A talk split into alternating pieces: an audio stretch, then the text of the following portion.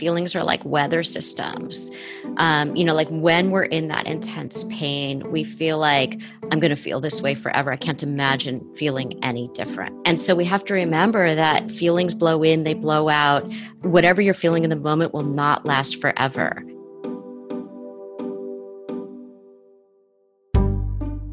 Hey everyone, this is Thrive 5 and I'm your host, Clarice Metzger, a storyteller and strategist at Thrive Global. Founded by Arianna Huffington, Thrive is on a mission to help people strengthen their well being so we can tap into what's best in us the wisdom, creativity, and strength we all have and unlock our full potential. Over the next eight episodes, we'll talk to guests like financial expert Tiffany Aliche and meditation guru Sarah Auster about pushing through struggle to unlock confidence and resilience. We'll end each episode with their Thrive Five, getting their personal self care tactics that keep them going. This week, I'm talking to Lori Gottlieb. Lori is a nationally renowned therapist who also writes extensively about mental health.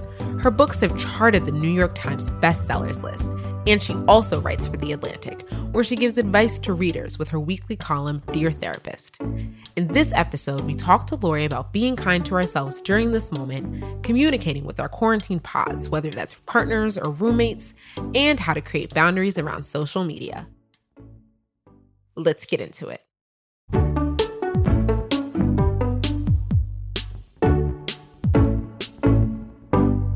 So, Lori, welcome to the show. Thank you so We're much. We're so excited to have this conversation with you today. I want to talk about something specific that you wrote in Maybe You Should Talk to Someone that really resonated with me. Uh, in the book, which is about your experience of being and having a therapist, you write about something that your therapist, Wendell, once said to you, which is that the nature of life is change and the nature of people is to resist change. And I think that that is so true. And it is been quite evident throughout 2020. Um, so, can you tell us about a time when you were really resistant to change? Yeah, well, I think I would say that, you know, in the book, um, when I first come to Wendell, I'm very resistant to change. I'm coming because of an unexpected breakup and I fully expect, even though I'm a therapist and I know better, I fully expect that he is going to validate my story, which is the story that all of my friends and I agree on. Um, which is never going to be the complete story, which is that, um, you know, I was completely taken by surprise by this breakup and that my boyfriend is a jerk, right? And that is not at all what the story ends up being. And so I think that there's this um, you know i think we do resist all kinds of change. There's you know literal change that that we can see like we resist doing the thing that we know we need to do the changes that we know we need to make. But there's also these internal changes that we resist. And i think it's because it's so much easier for us to cling to what's familiar even if the thing that's familiar is keeping us stuck or the thing that that's familiar is unpleasant.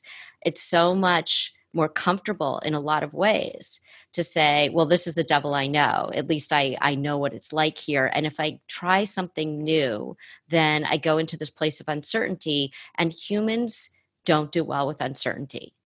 I okay i want to unpack that a little bit especially about when you're fighting something inside and you you realize that it is keeping you and holding you back. So how can you get unstuck from that Right. So usually when people make a change, the, the minute something happens where, you know, they they regress, they go back to something pre-change. They think, "Oh, well that failed. Oh well."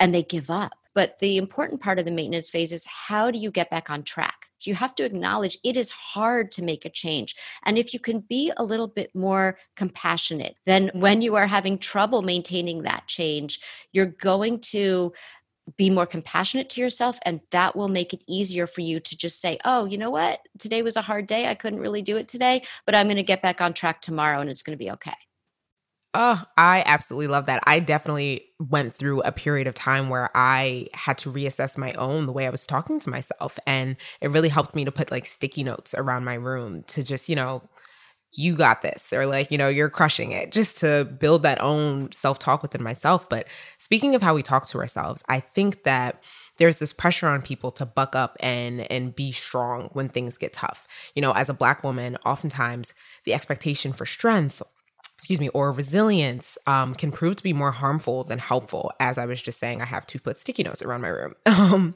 so what are your thoughts on this? I think there's this big misconception that being strong and being resilient is not having feelings or not not really acknowledging those feelings or not paying attention to those feelings right?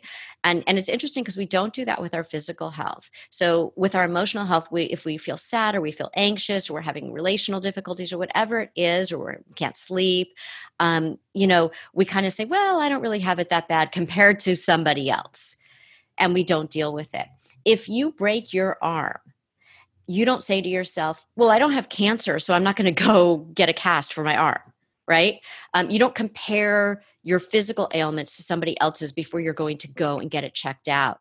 But if you're having some kind of emotional pain, often people do not land in my office until they're having the equivalent of an emotional heart attack. And by then, not only have they suffered unnecessarily for however long, but it's harder to treat because we could have treated it much more easily if you would just come in at the first signs of something not being right. And so, you know, this idea that you're strong or resilient by not feeling your feelings, here's what actually happens when you don't feel your feelings you try to numb them out you kind of say, okay, I'm going to be really strong. I'm going to ignore the fact that I'm feeling sad or I'm feeling anxious or I'm really struggling or I can't get out of bed or I'm not functioning well. I'm going to ignore that and I'm just going to plow ahead. And here's how it comes out it comes out in too much food or not enough food. It comes out in too much wine. It comes out in the mindless scrolling through the internet. It comes out in every imaginable distraction, online shopping, whatever it is. It comes out in an irritability in your relationships. It comes out in an inability to sleep.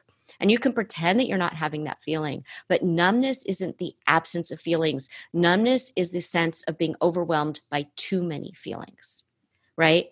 And so what happens is the feelings don't go away, they just become bigger because you're not giving them air. So what I say to people is here's the sign of strength is reaching out for help. Here's the sign of strength is acknowledging that something isn't right and valuing yourself not only your life, but the lives of the people around you.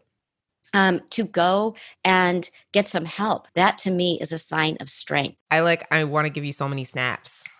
like that's we so, can do it. Let's do it. Let's snap. like yes, I, I that is really powerful and really tapping into that idea that the sign of strength is reaching out when you do need that help.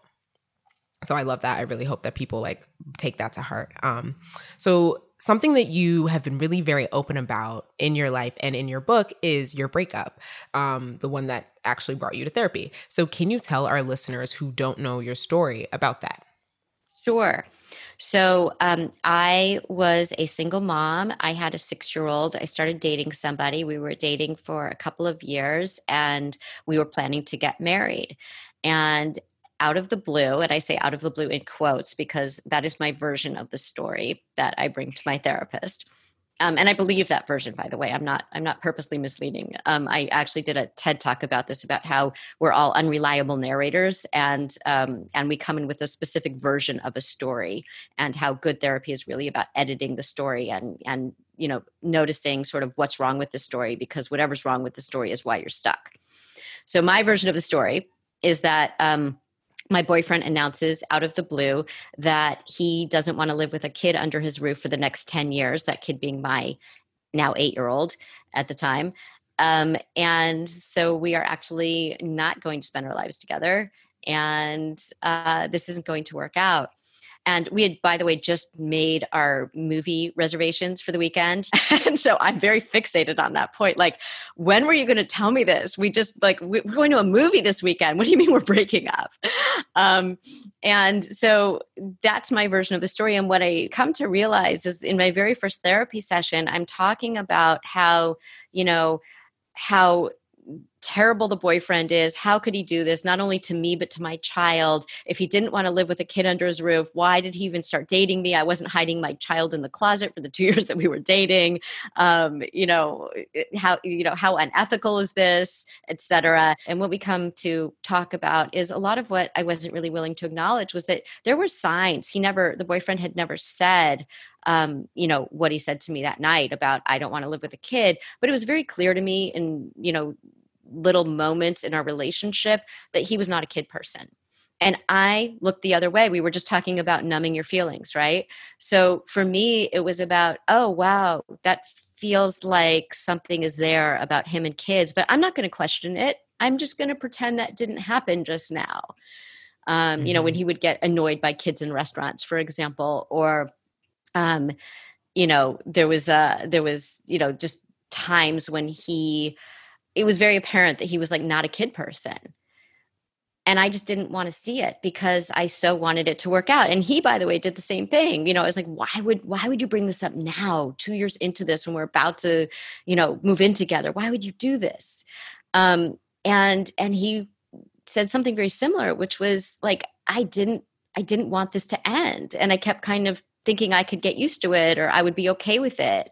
And it got to the point where i i i kept feeling like i wouldn't be okay with it right? And so i think that we do this a lot with ourselves. He did it i did it where we have this this place of knowing inside of ourselves and we don't listen to ourselves. We don't listen to our own voice. We keep trying to talk ourselves out of a feeling that we know is there and it just leads us into all kinds of trouble. Yes. 100% yes. Um so you were both kind of nervous to state your needs because of what it might bring about um, which I think is something that everybody we can all relate to, whether it's for a romantic relationship or any other relationship with your friends, communicating. Um, but talking about the breakup itself, a breakup can be such a blow to to your confidence, you know, physically, emotionally, mentally. Did you go through that? And if so, what did you do to build it back up again? Well, it's interesting because I think that a lot of people are ashamed to talk about how much pain a breakup can cause and especially you know we have this hierarchy of pain and i talk about that in the book that you know i say there's no hierarchy of pain that you know pain is pain and suffering is suffering.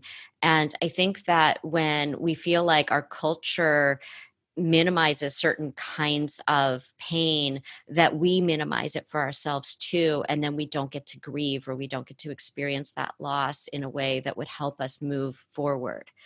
Um, and so, you know, it's kind of like I, I hear this all the time where people say, you know, I had a miscarriage, but it I didn't lose a, an eight year old child, right? And so then people think like, oh, well, after a month you're fine. Like, okay, you had a miscarriage. Moving on, right? Um, but if someone actually loses the eight year old, people know, okay, that is going to be they're going to be grieving that for forever, right?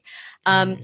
And so the same thing with a breakup. You know, it's not like a divorce after 20 years of marriage. It was like a breakup after two years of dating. And so people think, well, you know, okay, you broke up and that was horrible, but you'll be okay very soon. And so I really, you know, I I just let it rip. I let my freak flag fly in the book with this breakup because I'm going through what a lot of people go through and people feel like, oh, they're so, you know, they don't want anyone to see what they're going through because again they minimize it well it was just a breakup right mm-hmm. and also i think as we get older you know i think people feel like what am i a 16 year old girl going through a breakup you know but no it hurts at any age i mean there's a woman in the book who goes through this at like 70 you know and it hurts at any age oh, and so I, I really wanted to be very authentic and transparent about the experience of, of what it's like and how irrational we get to right?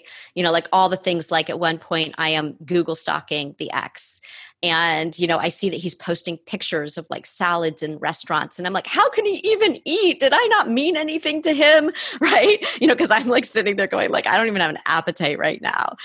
Um, and so my therapist at one point says you know there's a difference between pain and suffering that we all experience pain. If you're human you are going to experience pain but we don't have to suffer so much. And what he meant by that was sometimes we are the cause of our own suffering. So all of the google stalking that i was doing that was self inflicted suffering. There was no good that would come of that. It was not helping me in any way. And it was keeping me trapped in the past instead of helping me to live in the present and feel my grief in the present so that I could move forward and create a different future honestly, I am like taking that piece and sending it to all my girlfriends because we are all guilty of it. We all do this. We're stalking on Instagram. We're making up, oh, that she liked that picture from 2018. That means that they, it, it's insane. So, like you said, you were going through what so many people do go through. But right now, there's this extra layer with romantic relationships being tested by the pandemic. So, what are you hearing from couples right now? What's making it hard for people? Well, I think there's a silver lining actually. I mean, I think what the silver lining is that people are really being intentional about their romantic lives right now. That I think people are saying, wait a minute, what are my priorities? Um, partly because they have to decide who's going to be in their bubble you know if they're gonna if they're gonna say you know i'm going to allow somebody else to come into um, you know my my bubble around covid um, then they have to decide is this person somebody that i really want to invest in? And what does that look like? Right? Um, so i think that people are are really making those decisions and realizing too much earlier on like if something isn't working out that they're not going to waste a lot of time with that. They're going to say you know what? This isn't working out and let's free ourselves up to move on to other people Mm, I, I love that. And I that's definitely applicable to not only couples who have been together for a while, but like you said, people who are dating right now and being intentional, having these conversations so that no one's wasting anyone's time. I will say about couples that are that are um, have been together for a while and are going through COVID. Um, one thing that I hear a lot from those therapy clients are um, the sense of I love my partner dearly, but this person is driving me crazy because we don't have any like fresh anecdotes or fresh things that we've done during the day. You know, it's like Groundhog Day every day. Um, here's a PSA to the world right now: is if you are single, those people and couples are dying to hear from you because all the people in couples are saying, "I just want to hear from my friends. I don't know why my friends aren't calling me." you know, and so and so it's really important not to assume that people don't want to hear from you because I think that most people really want to maintain those friendships especially because you can't really do much with them in person right now. So, literally, on that same line of thinking, I actually live with my sister. So, we've been roommates the entire time of the pandemic. It's been great. It's been super fun. But of course, we have had our uh, our moments. um, so, what advice would you give to people struggling with their partners or their roommates crammed together right now in isolation? it's hard to know why somebody is doing what they're doing if you don't actually ask them. And even if you don't have the same perspective, to be able to put yourself in their shoes. So often with couples or roommates, what I see is that, um, you know, one person feels one way about, you know, something going on in the house or about, you know, how they're going to social distance or whatever it might be. And the other person either assumes that they're they're they're feeling that way or doing whatever they're doing for a specific reason that is usually wildly inaccurate and even when you find out what the reason is, instead of trying to tell them why they're wrong for feeling the way they're feeling, um, there's nothing wrong with feelings. Like you don't have to agree with how they feel, but you have to understand that everybody's feelings are valid. So to try to talk them out of their feeling is an exercise in futility. Um, what you can do instead is to really try to understand more about why they feel that way. People are very anxious right now, and their anxiety might look different from yours, and their anxiety might come out in different ways than yours does. And so, to really understand, oh, tell me more about the anxiety and tell me more about what it is that's making you so anxious, and here's what's making me so anxious, and let's find some common ground here.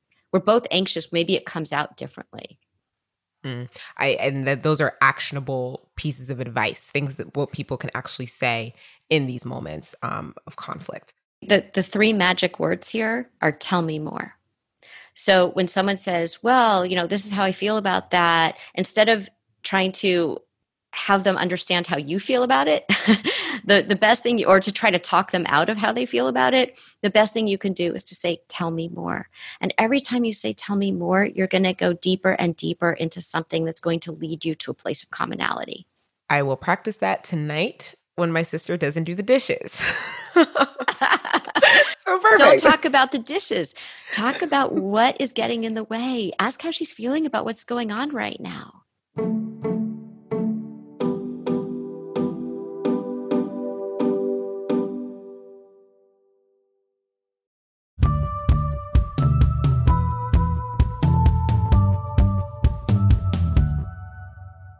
So they say that conflict builds intimacy. Um, could this be an opportunity to deepen our relationships with our partner, our roommates, whoever we're with right now? And do you think that quarantine could actually make relationships stronger? I do, but I don't think that conflict alone makes relationships stronger. There's a process that we have called rupture and repair. So the rupture is the conflict, but you don't gain anything from that relationally unless there's a good repair. So there are people who, as you know, you think of these couples who they have conflict all the time and they just, they just, you know, the whole relationship deteriorates.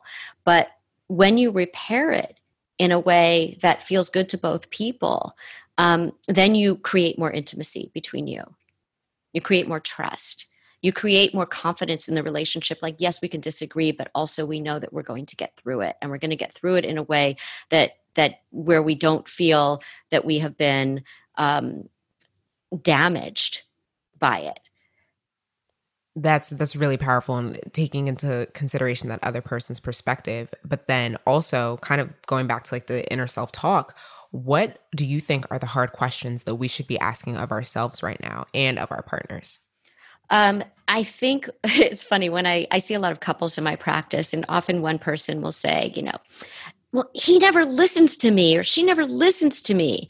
And I will say to that person, how well do you listen to him or her? Because so often the very thing we're complaining about is something we are not giving the other person. You never do this, right? Are you doing that? So the hard question we have to ask ourselves is Am I acting in a way that I want to be treated? And am I doing it consistently? More snaps. Yeah, let's do it. that's that's great. It goes back to the golden rule treat others how you want to be treated at the end of the day. And for our single folks who may be experiencing loneliness that's compounded by this feeling of not knowing when things will be quote unquote normal, what advice do you have? I think that it's important to stay in the present for all of us, but especially I think for people who are, I, I, think we're all very lonely right now, but I think people who are literally living alone are more lonely. And I think that when we try to futurize, right, like, oh my God, what if this goes on for another year and how will I survive? Um, that's not helpful because it we call that catastrophizing. Usually when we project into the future it's not a happy story and i'm not just talking about covid but just human nature. And so usually we are creating a lot of anxiety for ourselves around something that not only hasn't happened yet but may never happen. It's re- there are two kinds of anxiety that people are experiencing right now and one is productive anxiety. And productive anxiety is when you're reasonably worried about something and so you take action to help yourself through it. So we are reasonably worried about the spread of the coronavirus. And so we are wearing masks, we are social distancing, we are doing all of those things to keep ourselves safe. Unproductive anxiety, on the other hand, is obsessive rumination. It's you're checking the headlines all the time. You're going into, oh my God, what's going to happen next month if I'm still alone? And, you know, all of those things. Um, and that is just, it, it doesn't move you anywhere. It's not like you can do anything different like you can with productive anxiety. You're saying, okay, these are the steps I'm going to take to keep myself safe. There's nothing you can do with the unproductive anxiety except ruminate, ruminate, and ruminate. We have not only a physical immune system that we're worried about right now, but I'm really concerned about people's psychological immune systems. What we need right now is to say, I'm going to stay in the present, and what can I do to bolster my psychological immune system. Am I eating healthy? Am I sleeping well? But also, what are the things that nourish you? So, am I reaching out to people? Am I taking a walk? Am I moving my body? Um, am I listening to music? Um, am I, you know, sometimes just like taking a good dance in the living room, right? um, am I pulling out those art supplies from the back of the closet? Um, you know, every time I start ruminating, what can I do instead of that to interrupt that rumination? So here we are in the middle of two pandemics, COVID 19 and systemic racism. And there has been so much loss and grief, and not just the loss of so many lives, obviously, but also a loss of jobs and careers. And you just briefly touched upon people, you know, maybe looking to pivot careers, but, you know, loss of income, certain lifestyles that were once a part of people's identities. So keeping your morale up when you're at a low point or grieving is obviously really tough. And you've even written that sometimes in their pain, people believe that the agony will last forever. Have you ever experienced this feeling and how did you move through it? Uh, I mean, you know, that's where, and maybe you should talk to someone. I talk about how feelings are like weather systems. Um, you know, like when we're in that intense pain, we feel like I'm going to feel this way forever. I can't imagine feeling any different. It's like when people are depressed, I often say to them, You are not the best person to talk to you about you right now because our thoughts are so distorted when we're in, when we feel stuck in that, in that real difficult place. Um, and so we have to remember that, you know, feelings blow in, they blow out. Um, whatever you're feeling in the moment will not last forever. I think, you know, when you think about kids, so when I think about my my son and I think when he was little, right? And and a lot of times like what and if we all go back to our childhoods and think about like how big those feelings feel and how like we feel like it's never going to get better, right? And then it does. Um but I think part of it right now is because so much is going on culturally and, and societally. Um, I think it's a real opportunity for us to make things better. So it's not just knowing that, you know, our feelings are going to change, but how are we actively going to be involved in that? Um, and I think that, um, you know, on my podcast, I have this new podcast called Dear Therapists. And this week we had on a teacher who was really struggling with how her students are suffering from not being with her because she, she's a very um, involved, she's very involved in their emotional lives as well. And she gave them this um, this assignment to do something kind for someone else. Um, you know, this week, what can you do that's kind to someone else? And and it it it because we know that when we do something when we're kind to someone else it increases our well-being as well. It, it, boosts our well-being. And i think the same thing is true with like big things that are going on with black lives matter with you know everything with the election with you know whatever is going on um, what can you do actively right now to make things better? And there is so much that you can do even from home and so i think that that's really the key is not just to to know that you're not going to feel this way forever but to know that you are actively involved in changing the system i literally just wrote an article for thrive about this actually um, I have a creative platform on the side that's really focused on highlighting and telling the stories of marginalized change makers. And during this time, I decided to start the money that I used to spend on my happy hours with friends in the city. Um, I started donating to various causes that were really fighting against things that I care about. You know, I might not necessarily be on the front lines, but this is a way that I feel that I can gain some control and feel as though I'm making, doing my own small part to implement change. So I love that you said that. I heard Angela Davis speak um, last week and to a group of students and um, on Zoom. And she was saying there was one student who was going off to art school and he was saying, like, what can I do? And she said, You're an artist. You can change things with your art right? As a musician as a writer um, you know what as a filmmaker whatever your art is. So there are lots of ways i think people get stuck and they say well i don't know how to help and i don't know what to do and i really want to do something but i don't know what to do. Go with what you're strong at already so, another topic that's giving people a lot of anxiety these days is social media, the internet. Um, people are endlessly scrolling on Instagram and Facebook and engaging in compare and despair. So, how have you seen social media affect the confidence of patients in your practice or even yourself? Well, first of all, I'm not anti social media, but I will say that I think people need to be intentional about how they use it. And so I think what happens is when we go on social media, we as humans just naturally tend to compare. And normally we have that in smaller doses in real life, but on the internet, it's just right there in front of you in every way and it's available 24 7 and so i think the problem with comparison is that either you feel like oh everybody's lives are so much better than mine or they're so much more talented successful attractive, you name it, um, than me. And we tend to sort of go into a place of despair, right?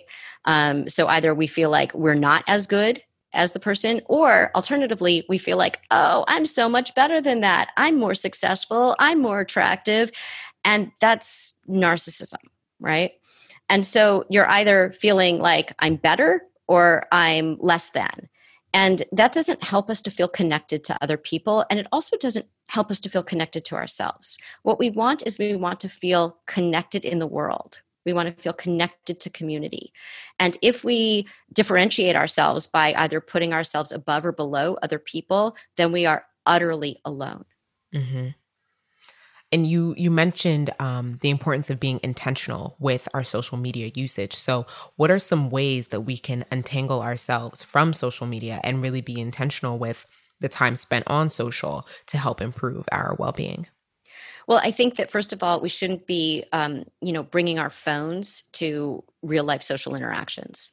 So right now with COVID, we have fewer of those. But um, you know, with your if you have a roommate or you have family in your home right now, um, please don't bring your phones into the conversations. If you're like sitting there with somebody in your household, um, just leave your phone somewhere else. You actually have a real person to talk to and interact with. Um, meal times, don't bring your phones. Don't have it sit on the table. People think, well, what if, what if I get this text about this or someone from work needs to? Eat? It's like you have to set boundaries with your workplace.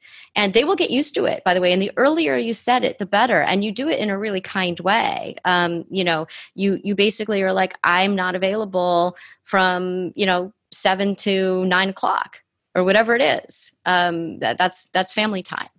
Um, or you know i'm eating lunch right now. I'm going to be at lunch from you know you can literally say to people i'm going to be at lunch from 12 to 1 i'll be back on at 1 um, and in terms of don't and then don't spend your lunch scrolling through instagram so the point is get off of social media during those times we need a break. Yes, a hundred percent.